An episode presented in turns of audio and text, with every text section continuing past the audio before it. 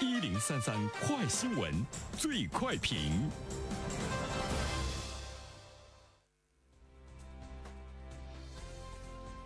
焦点事件快速点评：本月十四号，修订后的《中华人民共和国民办教育促进法实施条例》公布。新条例最大的亮点是强调民办教育办学也要坚持公益性原则。对此，我们来听听本台评论员袁生的观点。你好，单平。呃，这个新的实施条例呢，最大的亮点是比较符合民意的哈。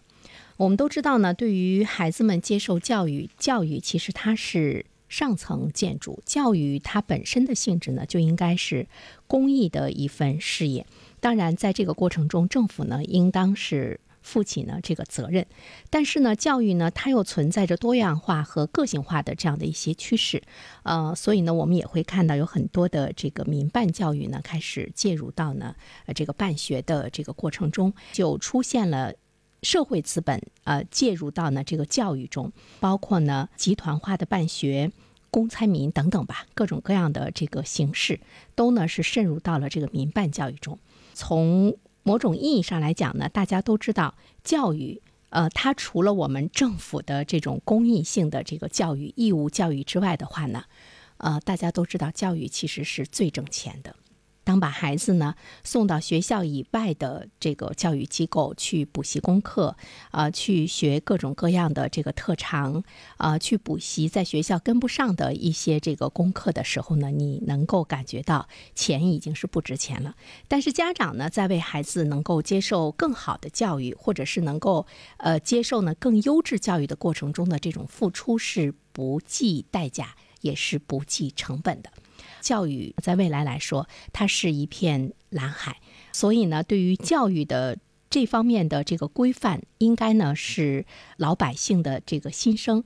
修订之后的《中华人民共和国民办教育促进法》的实施条例的公布，它进一步强调了民办教育办学也要坚持呢公益性的这个原则。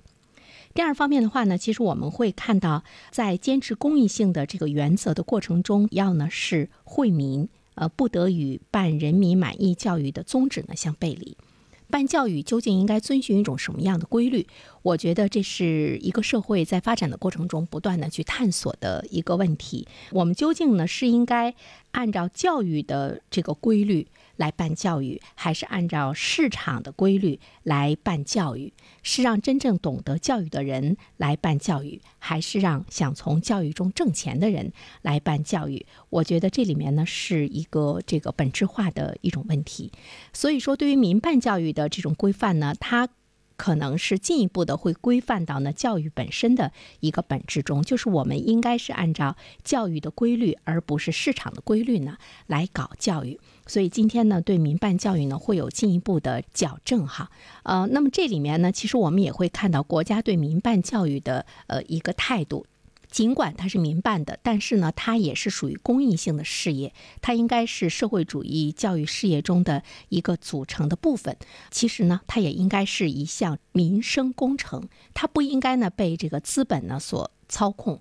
当家长想把孩子送到相对比来说教育质量更好的一些民办教育的学校去读书的时候，他不应该有更高的资金的这种门槛，也不应该呢有背后付出呢更多的这个金钱方面的代价，才能够让孩子呢去上这样的学校。所以说，他不应该呢成为这个民办教育者的一种逐利的呃这个手段和工具。第三方面，其实我们想关注到的就是如何能够使得民办教育，呃，成为一种公益性的教育。教育它是公办为主嘛，那么这种公益呢，更多的应该是政府来承担，因为它有这个财政的这个支持。那么对于民办，比如说对于一些这个资本，对于个人来说来办教育的话，你不让他挣钱，让他完全这种公益的可能性究竟呢会有多大？其实我觉得，呃，公益之外呢，并不意味着呢你是不。挣钱的就看你呢是挣多少钱，而且在这个过程中，我们也看到了他会强化党对民办教育的一个领导和监督，也会呢强调基层党组织充分发挥呢一些职能。所以呢，对于民办学校的理事会、董事会或者是其他形式的这个决策机构来说，有更多的监督的机制。一旦呢发现民办教育的走向出现了问题的话呢，就会有更好的一种纠错的这个机制，让它呢回归到我们的社会主义办学的方向中。这条道路呢也是任重而道远，我们期待着它能够成功。好了，单平，好，谢谢原生。各位听友，大家好，感谢始终如一收听原声评论。不知道你是否听过原声读书？最近呢上线了一本书《终身成长》，非常期待着你可以听到它。《终身成长》这本书很有名气啊，它坐镇亚马逊心理类畅销榜已经有十年的时间。这本书呢是向我们讲述思维模式会对我们的行为方式产生深远的影响，可以决定我们成为什么样的人。它颠覆了传统成功学的观念。您可以搜索“原声解读终身成长”，就可以听到喽。谢谢你。